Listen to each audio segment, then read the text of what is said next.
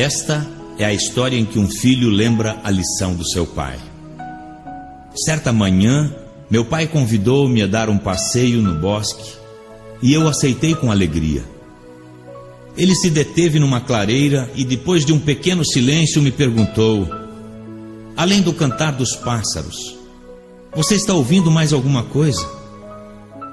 Apurei os ouvidos por alguns segundos e respondi: estou ouvindo um barulho de carroça. Isso mesmo, disse meu pai. É uma carroça vazia. Perguntei ao meu pai: como você pode saber que a carroça está vazia, se ainda não a vimos?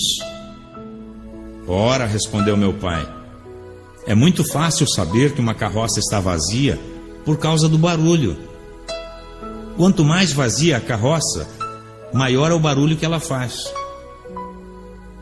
Tornei-me adulto, e até hoje, quando vejo uma pessoa falando demais e fazendo de menos, inoportuna, interrompendo a conversa de todo mundo, tenho a impressão de ouvir o meu pai dizendo: quanto mais vazia a carroça, maior é o barulho.